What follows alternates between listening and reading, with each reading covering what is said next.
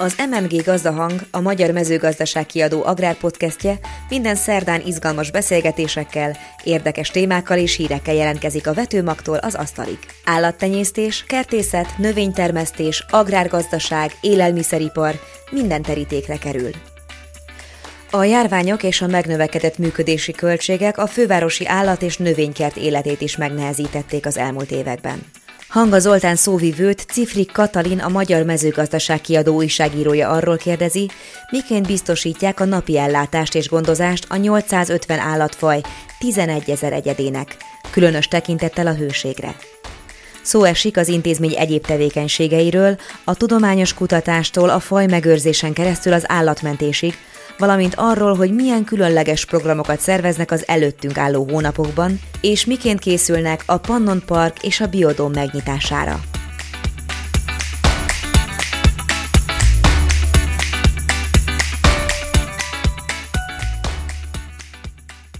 Kinek szeretné az állatkertet, különösen nyáron, amikor a, a legtöbb itt élő állat látható, és ráadásul színes programokat is kínál az intézmény a látogatóknak. Most egy olyan szakemberrel fogok beszélgetni, aki már 11 éves kora óta az állatkertben dolgozik, ő Hanga Zoltán szóvivő. Jó napot kívánok, üdvözlöm Önt! Jó napot kívánok, sok szeretettel köszöntök mindenkit! Őszintén egy kicsit irigylem most azokat, akik a júniusi Szent Iván éjszakáján járhattak itt, mert hogy akkor jó hűvös volt, meg sötét, azzal ellentétben, amit most tapasztalunk. Készül nekem még a nyáron ilyen különleges programmal az állatkertben. De először is az állatkert nem csak egyébként ilyenkor nyáron, hanem az év minden napján nyitva vagyunk, tehát napközben számos programmal készülünk, de valóban ilyenkor nyáron egy kicsit felértékelődnek azok a programok, amiket este a normál nyitvatartási idő után ö, szervezünk, és valóban a Szent Iván éj, ez egy péntek este volt akkor is, hát egy nagyon népszerű program volt, este héttől éjfélig tartottak itt a programok. Ö, és egyrészt készülünk ilyen esti programokkal is, mert a nyár folyamán havonta több alkalommal is ezeket az állatkert honlapján szoktuk meghirdetni ezeket az időpontokat, akkor kisebb létszámmal esti sétákat tartunk, tehát ez ilyen vezetett sétaként kell elképzelni az állatkert kulisszák mögötti világába. Azt mondanám, hogy aki az állatkert iránt mélyebben érdeklődik, azoknak hát nagyon szeretik, mert akkor olyan helyeket is meg tudunk mutatni, ami egy normál látogatás során nem látható. Illetve lesz még olyan esti programunk is, ami, ami viszont nagyobb számú közönségnek szól hasonlóan a Szent Ivánéhez. Ez majd augusztus végén lesz, hiszen a augusztus utolsó péntek esti a hagyományos időpontja az állatkertek éjszakájának, és ezt itt is meg fogjuk tartani. Illetve még addig van egy olyan programunk is, ami nem éjszakai, hanem napközbeni, ez majd augusztus elején az Állatkert Fesztivál lesz. És tulajdonképpen a, a, az állatkert szülinapjához kapcsolódik, mert az állatkertünk 1866. augusztus 9-én nyílt meg, tehát a születésnap igazából a 156. az augusztus 9-én lenne, de az pont hétköznapra esik, és akkor az előtte lévő hétvégéhez szerveztük ezt a bizonyos állatkert fesztivált, de mondom a születésnap apropójából. Tehát ezekkel a külön, konkrét eseményekkel készülünk, amellett, hogy minden nap nyitva vagyunk és számos programot kínálunk, illetve hát hazai állatkertek közül nálunk látható a legtöbbféle állat, és egyúttal mi növénykert is vagyunk, tehát állat és növénykert. Valójában ugye 850 különböző állatfajunk van, ez nemzetközi összehasonlításban is elég soknak számít, de még ennél is többféle növény van itt az állatkertben. A hőséget azt nem csak mi viseljük nehezen, hanem hát elég sok állatfaj is gondolom én. Milyen plusz feladatokat jelent ez ilyenkor önöknek? Hát nyilván amikor kánikula, magyarul kutya meleg van, az az állatkertet is érinti, bár nem annyira, vagy nem olyan mértékben, mint esetleg a város más részeit, mert azért, ha belegondolunk, hogyha a város utcáin közlekedünk, olyan helyen vagyunk, ahol nincs elég kondicionálás, a, a házak homlokzatai vissza és sugározzák a hőt, tehát a város legtöbb pontján valójában sokkal kíméletlenebbül jelentkezik a kánikula, mint itt az állatkert, de itt mégiscsak egy parkban vagyunk, egy szinte összefüggő lombsátor borul a kert fölé, sok az árnyék, sok a szabad vízfelület, tehát a mikroklímája az állatkertnek azért a város legtöbb helyszínéhez képest sokkal jobb, de ez persze nem jelenti azt, hogy ne kéne külön odafigyelnünk ezekre az időszakokra, amikor, amikor igazán meleg van, amikor vörös riasztás van, uh-huh. és, hát és az állatoknak beszélünk. nyilván védelemre is szükségük az állatoknak van. is, meg a, meg a látogatóknak is. Hát, hogyha az állatokkal kezdjük, akkor azt lehet mondani, hogy az első dolog az az, hogy eleve mikor kialakítunk egy férőhelyet valamilyen állatnak, akkor eleve abba bele kell gondolni, hogy Magyarországon milyen éghajlati viszonyok szoktak előfordulni, akár télen, akár nyáron a nagy melegben, és akkor végig kell gondolni, hogy amikor ez van, mert ez úgy is lesz, tehát hogy minket a nyári kánikula ilyen értemben nem ér meglepetésként, mert 1866 óta mióta működünk, már sok nyár volt, és eddig minden nyáron volt kánikula is. Tehát, hogy eleve úgy készülünk, hogy amikor majd idő, ilyen idő lesz, akkor a különböző állatok mit fognak ehhez szólni. Azok az állatok is, akiknek egyébként az ős hazája akár még melegebb is, mint Magyarország, mondjuk persze azok az állatok is, akik itt vannak, azok már eleve állatkertben születtek, meg hát vannak olyan fajaink is, akik hidegebb égőben őshonosak eredetileg. És tehát az első és legfontosabb dolog, hogy a férőhely, az elhelyezés az, az kellően változatos kell legyen, tehát kell lenni napos résznek, kell lenni árnyékos résznek, azoknál az állatoknál, akik medencét igényelnek ilyen is, mert, mert az egyik legfontosabb dolog, hogy az állat saját maga tudjon választani többféle lehetőség közül, ugyanis az anya természet szinte minden állatnál gondoskodott valamilyen módszerről, amivel a, mondjuk a túlmelegedés ellen lehet védekezni, izzadás, lihegés, a madaraknak van egy ilyen jellegzetes toroklebegtetés, és ezek általában párolgás alapján működnek, mert a párolgás von el a szervezettől, tehát megfelelő mennyiségű víz kell hozzá, kell az, hogy, hogy valahogy mozogjon is a levegő, mert mondjuk hiába párologtat egy állat, hogyha a körülötte lévő légtömeg az telített lesz párával, akkor nem fog működni ez a párologtatás által történő hőelvonás, úgyhogy ilyesmiről kell gondoskodni. Olyan állatoknál is kell erről gondoskodni, akik egyébként trópusiak, tehát a, az elefántok igenis jó néven veszik hogy van egy medence, ami fejük búbjáig elmerülhetnek benne, és akkor ott nagyokat játszanak. Ugye a játékosok is, hiszen két fiatal elefántunk köztük egy egészen kicsi, egy éves alig múlt a legkisebb elefántunk Samu, tehát ők sokat játszanak is a medencében, nem csak a hűsölés miatt, hanem a pancsolás, mint játék miatt is mennek be. És hát nagyon sok állatunk eleve medencét igényel, most nyilván egy víziló nem csak azért van naphosszat a medencében, mert az őt hűsíti, hanem neki olyan eleve az életmódja is. Ugye a leg több aggodalom, vagy ilyen, ilyen aggódva megfogalmazott kérdés, hogy na hát mi van ezekkel az állatokkal, az ilyenkor a kánikulával kapcsolatban talán a jegesmedve, meg a, meg a, meg a pingvin kapcsán merül föl. Hát a pingvineknél azért azt tudni kell, hogy bár több különböző pingvinfaj van, de nem mindegyik él a sarkvidéken, és mi például pápa szemes pingvinekkel foglalkozunk, akik Dél-Afrika partvidéki mentén élnek, megint csak olyan helyen, ahol nyáron tulajdonképpen melegebb van, mint nálunk, de ők is örülnek annak, hogy egyrészt van medencéjük, ez persze nem csak a kánikula miatt van, az nekik mindig kell, hiszen részben vízben élő állatok, de hát a kánikula idején jól jön az, hogy oda be lehet csobbanni a hűvös habok közé. Másrésztről árnyékoló vitorlákat is szoktunk ilyenkor felszerelni, hogy az árnyékos felületek még nagyobbak, területek nagyobbak legyenek a kifutón belül, és van pár a kapu is nekik felszerelve, tehát vízködöt porlasztunk, és akkor oda be tudnak állni. És a jegesmedve, ha már említettek, a jegesmedve az aztán aggódunk. tényleg sarkvidékű, tehát ott, uh-huh. ott nem olyan, hogy csak látszólag az, de valójában nem, mint a pingvineknél. A jegesmedve tényleg sarkvidéki, és ott is, ott is egyébként a legnagyobb szerepe azért a medencének van. Ez egy jó mély medence, tehát a, a, a Balaton a legtöbb ponton nem olyan mély, a strandmedencék meg az úszómedencék is többnyire nem olyan mélyek, mint nálunk a jegesmedve medencéje. Ez azért fontos, mert a melegebb időszakban is ugye a nagy mélysége miatt kellemesen hűs marad.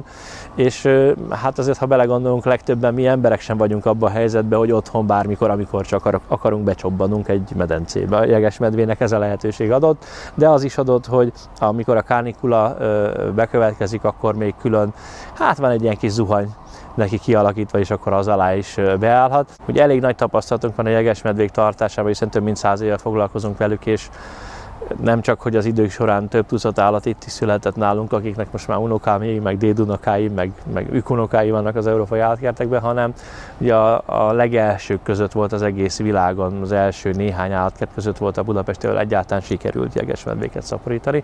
Tehát elég nagy a, a tapasztalat, és azt látjuk, hogyha a megfelelő körülményeket, a medencét, vagy akár a sok árnyékot a jegesmedvének biztosítsuk, és a, a kifutónak a felső legrégebbi része, ami még 1912-ben épült, azt is direkt észak felé tájolták annak idején, hogy megfelelő árnyékot kapjon.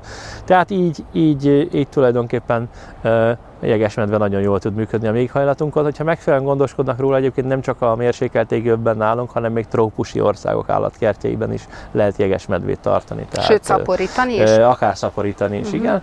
Úgyhogy, úgyhogy tehát ez sem egy, egy megoldhatatlan dolog.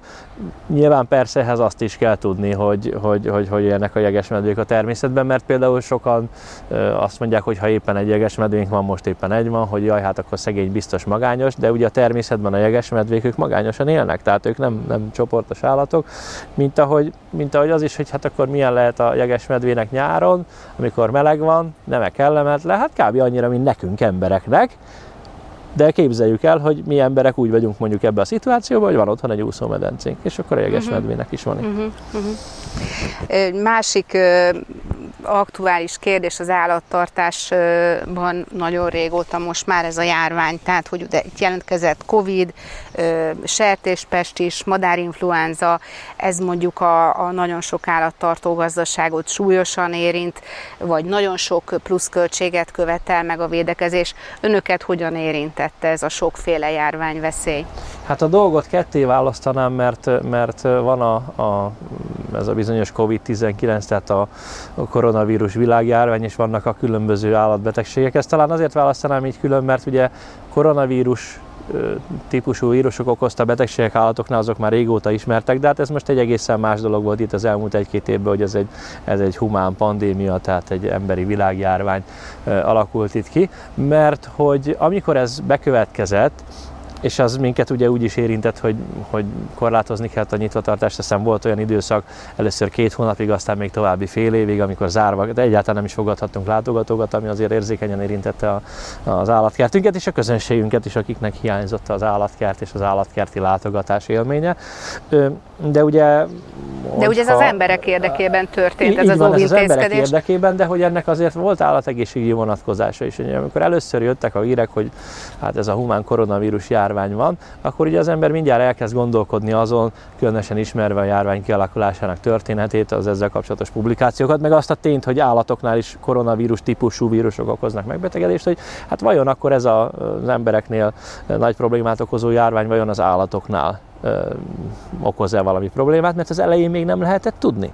Még nem voltak hírek arról, hogy milyen állatokkal kapcsolatos esetek vannak, úgyhogy elővigyázatosan kellett eljárni, tehát amikor a korlátozásokat a, a, az emberek védelmében meghoztuk, a látogatóink meg a munkatársaink védelmében is, akkor olyan intézkedéseket is hoztunk, amelyek az állatainkat védték. Elsősorban azokat, amelyeknél általában lehet arra számítani, hogy az emberi megbetegedésekre érzékenyebbek, mondjuk az emberszabású majmok például ilyenek, de más állatcsoportoknál is, tehát ott a takarmánykezelés, közlekedéssel kapcsolatban, vagy akár, hogy, hogy milyen elválasztás van a, a közönség és az állatok között ebben kellett egy kicsit szigorítani. Nem nagyon sokat egyébként, mert például a, az emberszabású majmokat eleve még az 50-es évekbeli TBC tapasztalatok alapján az állatkertekben úgy szokták tartani, ezzel kapcsolatos kutatásokat adnak idén Angi Csaba, a hegykori igazgatónk végzett is, hogy, hogy hát ugye azért kezdték el üvegfal mögött tartani ezeket az állatokat, hogy az akkor népbetegségnek számító emberi betegségeket, például a TBC-t ne kapják el. És hát mivel az állatkerti létesítmények ezeknél az állatoknál eleve úgy vannak kialakítva, hogy,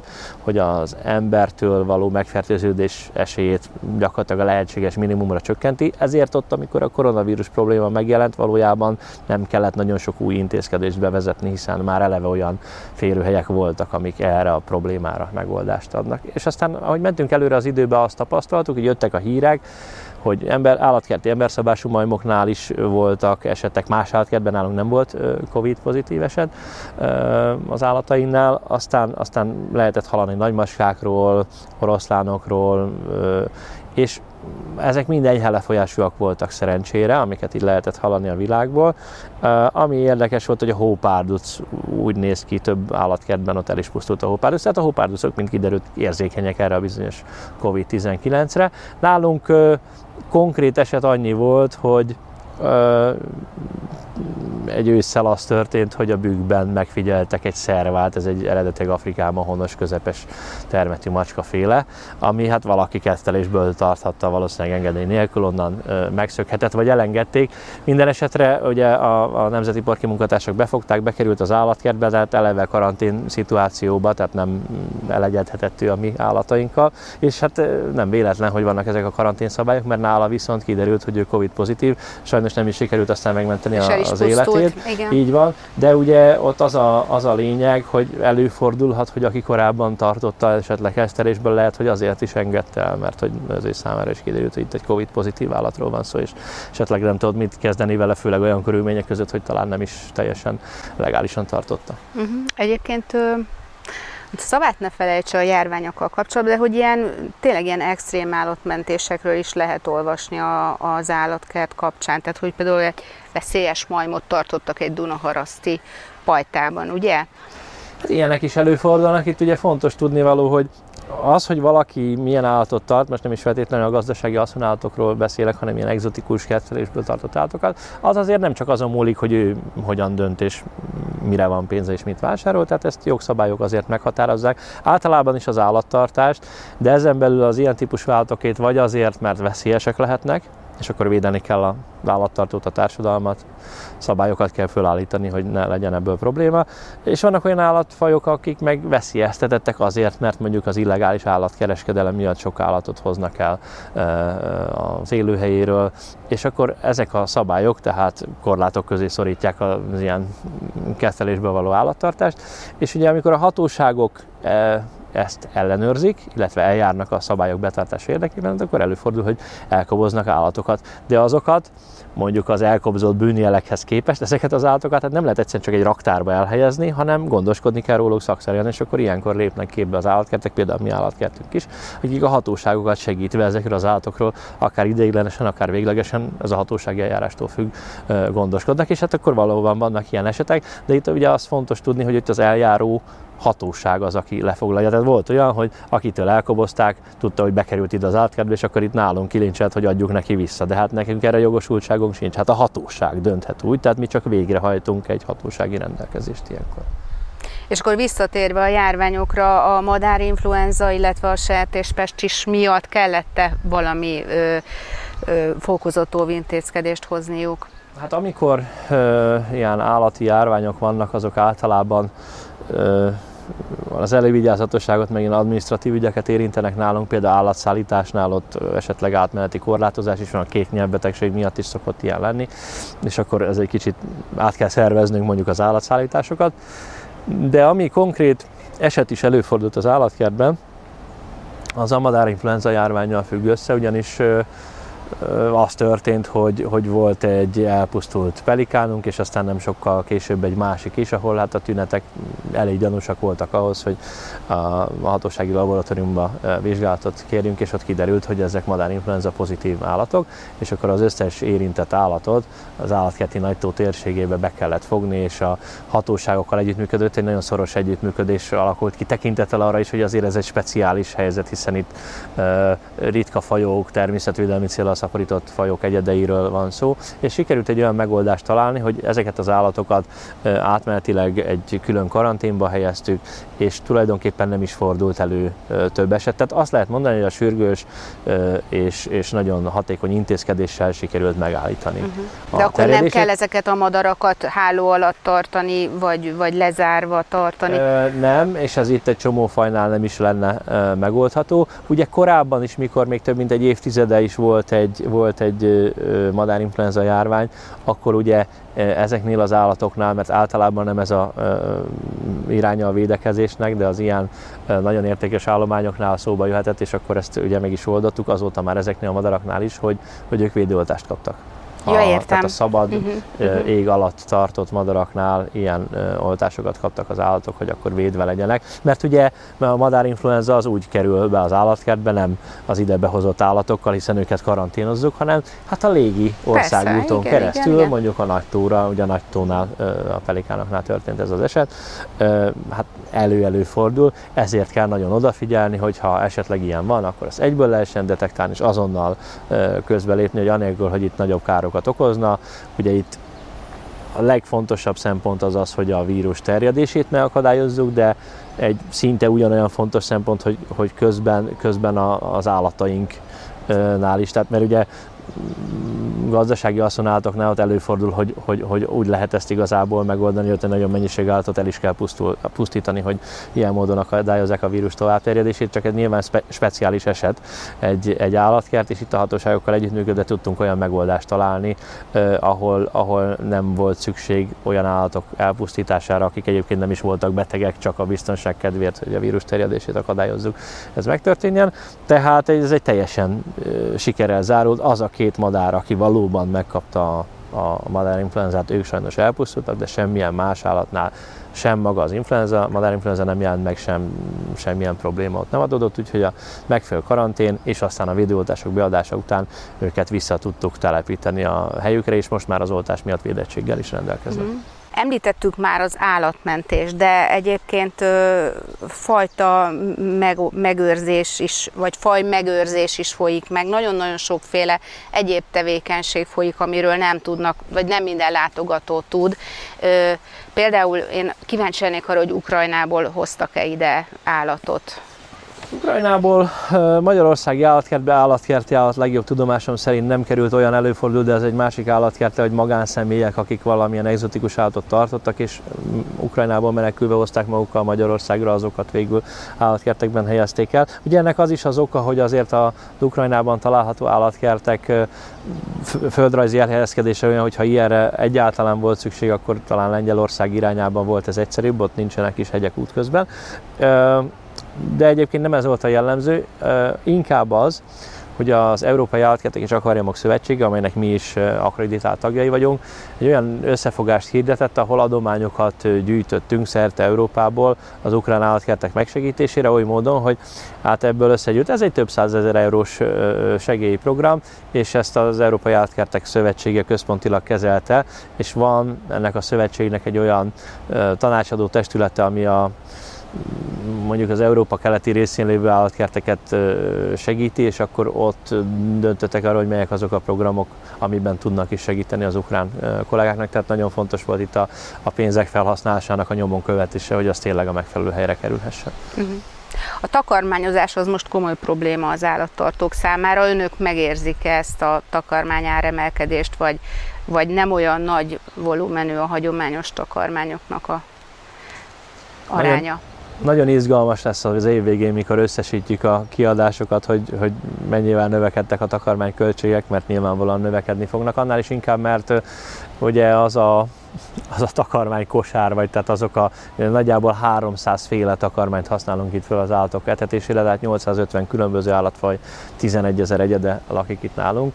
És ezek között ugye vannak olyan takarmányféleségek, amik a, haszonállattartásból is jól ismertek, hogy széna, lucerna, akár sárgaripa. Vannak olyanok, amelyek onnan nem, de mondjuk a, az ilyen akvarisztikai, terrorisztikai körökből igen, hogy mondjuk lisztkukasz, gyászbogárlárva, szúnyoglárva és egyebek, és vannak olyanok, amelyek meg, meg talán olyan nagyon sehonnan sem, tehát viszonylag kevés helyen takarmányoznak tengeri hallal, de hát mondjuk a fókáknak, meg a pingvineknek azt kell hozatni, és valóban tehát a takarmányoknál is, meg az olyan élelmiszereknél, amit alapvetően huán élelmiszerként ismernek az emberek, de hát az átkertben ebből is fogyasztunk.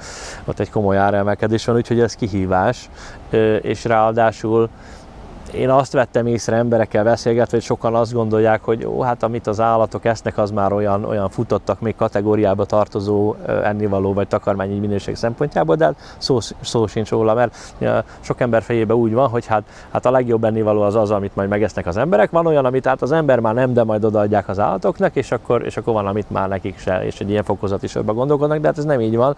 Tehát hát itt nagyon sok állatunk azért ilyen osztályon felül minőségű takarmányt igényel, tehát ez nyilván akkor a költségek oldalán is megmutatkozik. Azt lehet mondani, hogy, hogy közel annyi millió forintba kerül az állatok etetése az átkertbe egy évben, ahány nap van egy esztendőben. Az szép.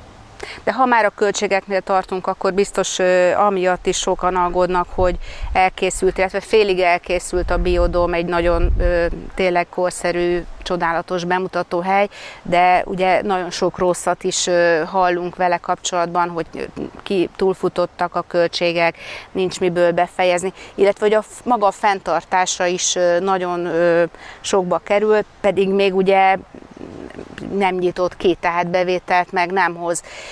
Arra lennék kíváncsi, hogy mennyire mutatkozik meg a működési költségbe, költségeikben ez a plusz kiadás? Hát ugye a biodóm megvalósítására kormányhatározat van az által előirányzott költségkerettel. Ebből a költségkeretből még közel 6 milliárd forint megvan. Tehát nem szó sincs arról, hogy van egy költségkeret, és akkor azon túlfutott volna, hanem egyszerűen az derült ki, hogy amikor tehát ugye az építés, kivitelezés az készen van, de még a, a hátralévő munkák, hát ami költség erre eredetileg lett tervezve évekkel ezelőtt, az valószínűleg mai árakon már nem teljesíthető, tehát er, ezért van arról szó, hogy itt plusz forrásra van szükség.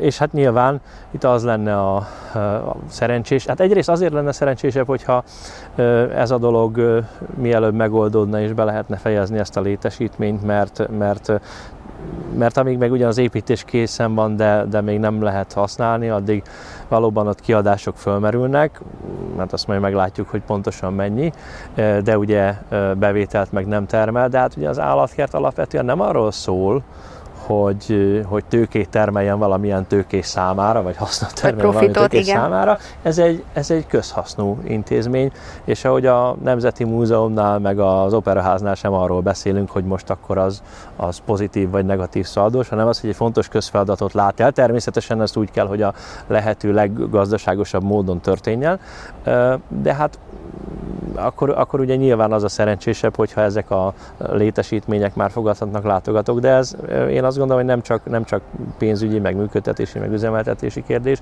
hanem legfőképpen olyan kérdés, amit itt nap mint nap kérdeznek tőle, tőle, tőlünk a látogatóink. Tehát a, a, a, a Pannon Park és a Biodóm az egy, az egy pluszt ad majd a közönségnek, és az emberek ezt várják. Tehát a legtöbb kérdés, amit itt az állatkertben hallunk, és a látogatóink fölteszik, az nem arra vonatkozik, hogy most ez akkor mennyibe kerül, és, és, és egyáltalán ilyen vonatkozásban mi van, hanem az, hogy mikor nyílik már meg, mikor, és vihetem a gyereket, mikor meg? mutathatom meg, és, és hogy mondjam, tehát a fejlesztés maga az nem véletlenül lett kitalálva pont ezzel a szakmai tartalommal. Van egy cápasulink, ahol cápákat nevelünk egyébként a, a biodomban már elkészült, csak még be nem népesített óriás szápa medencének a benépesítése, ez nevelünk ott szápákat.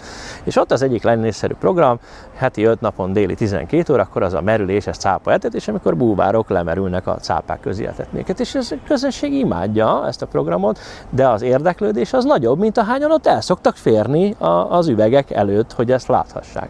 És akkor, hogyha a biodomot majd meg tudjuk nyitni, ott lesz egy két és fél millió literes óriás cápamedence, 14 méter széles és 4 méter magas betekintő ablakkal, amely eszembe egy lelátó van, és a több száz ember elfér. Tehát a látogatók igényeit, meg hogy még pluszt adjunk, azt tudja majd kielégíteni ez a bemutatóhely, és hát most azt tapasztalják a látogatók, hogy hát, hát, hát, hát hogy várják, hogy, hogy ezt, ezt már szeret, szeretnék, de ugye az ezzel kapcsolatos döntések meg nem az állatkert kezében vannak, úgyhogy nyilván az állatkert ilyenkor azt kell, hogy tegye, tehát mi ugye egy szakmai területen mozgó intézmény vagyunk, hogy rajtunk nem újon semmi. Tehát, hogy mindent úgy megcsináljon az állatkert, hogyha megszületik a döntés a szükséges forrásokról, akkor csak azért, hogy még ott mindenki összeszedje magát, már ne kelljen semmire várni, hanem akkor egyből uh, tudjunk menni az eredetileg kitűzött uh, megvalósítandó cél felé.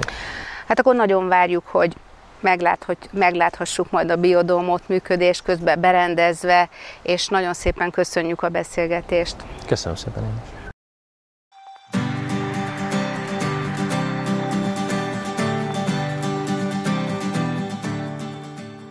Érdekességek a nagyvilágból. A magyarmezőgazdaság.hu hírei közül válogattunk. Gyógydió az új élelmiszer. Műanyag helyett lemosható csomagolás. Összefüggés lehet a halfogyasztás és a bőrrák között.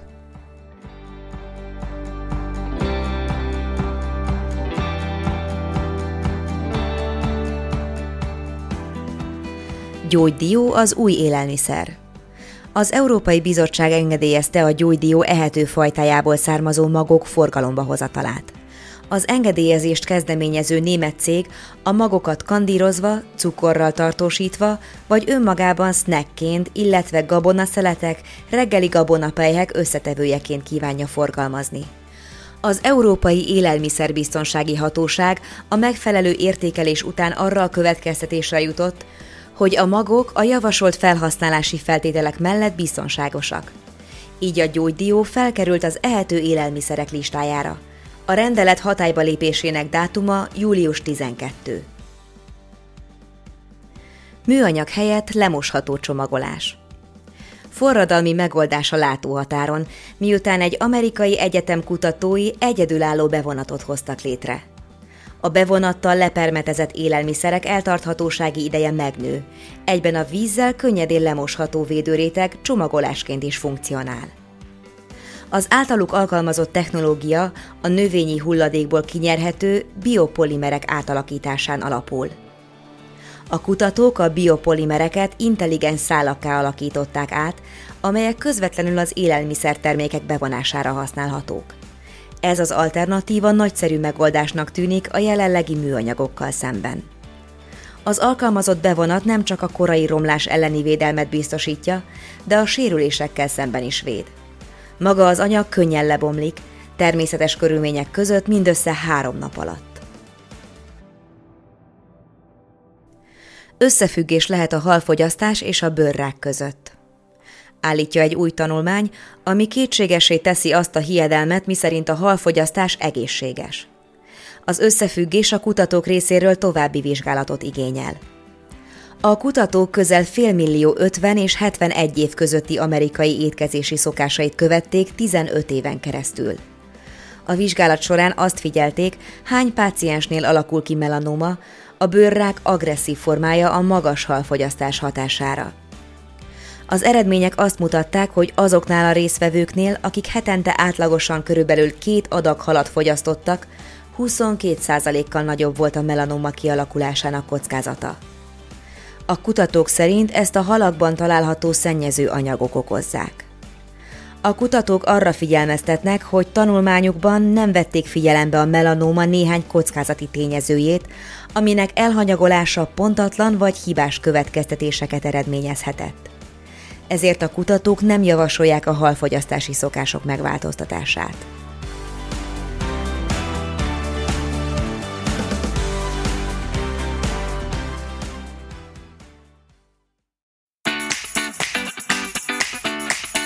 A műsor a Petőfi Kulturális Ügynökség támogatásával készült.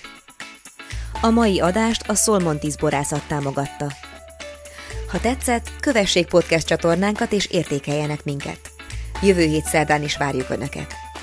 Addig olvassák a legfontosabb agrárhíreket a magyarmezőgazdaság.hu oldalon, kövessenek minket Facebookon, Instagramon és nézzék meg videóinkat YouTube csatornánkon. Vagy böngészenek nyomtatott és digitális agrárszaklapjaink között.